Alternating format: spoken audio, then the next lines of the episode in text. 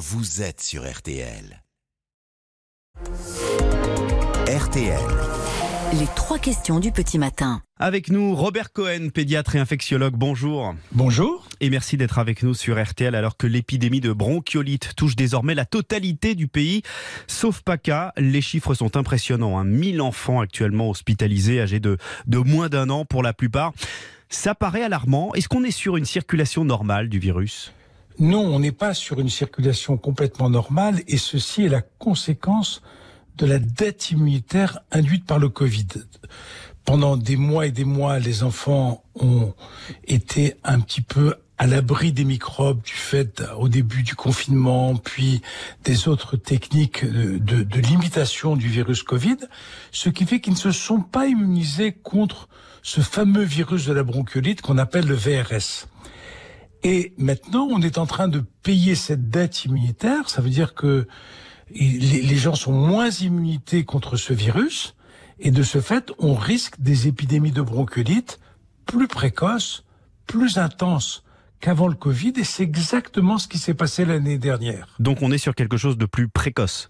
On est plus précoce et l'année dernière ça a été plus intense, c'est-à-dire l'épidémie a duré longtemps et on a eu beaucoup plus de cas l'année dernière que nous n'en avions les années pré-Covid. D'ailleurs, vous dites quoi aux parents? Éviter euh, l'hôpital et les urgences ou, c'est vraiment la solution? Non, non, bien entendu, euh, il faut éviter dans la mesure du possible de fréquenter les urgences pour rien. En fait, tous les enfants vont s'infecter avec ce virus responsable de la bronchiolite qu'on appelle le virus respiratoire syncytial. Pour la majorité d'entre eux, ça va se passer très bien. Ça va se résumer à le nez qui coule, un peu de tout, ou beaucoup de tout, pardon, et un peu de fièvre. Et puis, un certain nombre d'entre eux vont se mettre à siffler. Hein, ils vont avoir une respiration bruyante. Mais c'est pas parce que la respiration est bruyante que c'est forcément grave et qu'il faut aller à l'hôpital.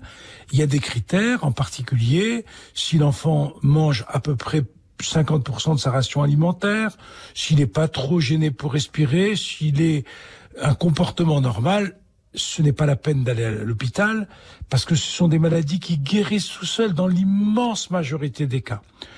Par contre, donc c'est bénin. C'est bénin. Par contre, si l'enfant se met à manger moins que la moitié de sa ration alimentaire, s'il se met à respirer très vite ou s'il se met à avoir un comportement différent, à ce moment-là, il faut consulter éventuellement aux urgences de l'hôpital.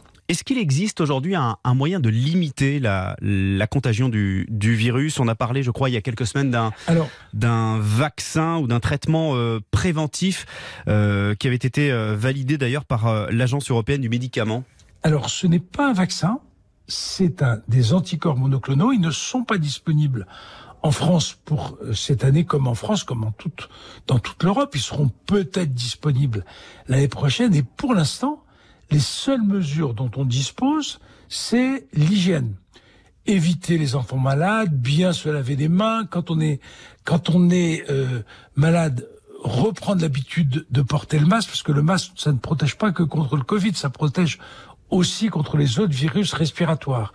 Éviter les ambiances fermées où il y a beaucoup de, beaucoup de gens, et tout ça contribue largement à limiter le risque de bronchiolite. Donc voilà, message très important ce matin, il faut reprendre l'habitude des gestes barrières.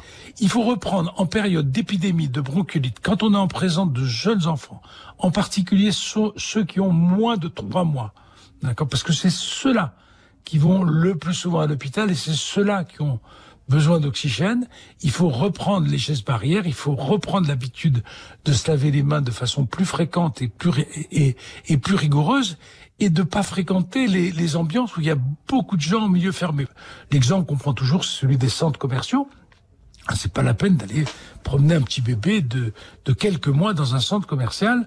En ce moment, le virus de la bronchiolite circule et pour le petit enfant, on a bien compris qu'il rendait bien plus souvent malade que ne le faisait le virus du Covid. Donc on fait attention aux gestes barrières, il n'y a pas de vaccin, il n'y a pas de traitement non plus. Hein. Alors, il n'y a pas de vaccin, il y aura peut-être des anticorps monoclonaux qui seront disponibles en, pour la saison suivante, mais pour l'instant, c'est les gestes barrières et protéger les plus fragiles. Les plus fragiles, globalement, ce sont les moins de trois mois. Eh bien, le message est, est bien passé ce matin sur RTL. Merci beaucoup, Robert Cohen, pédiatre. Merci d'avoir été avec nous sur RTL. Merci. Bonne journée. Tous vos rendez-vous préférés sont à réécouter sur rtl.fr.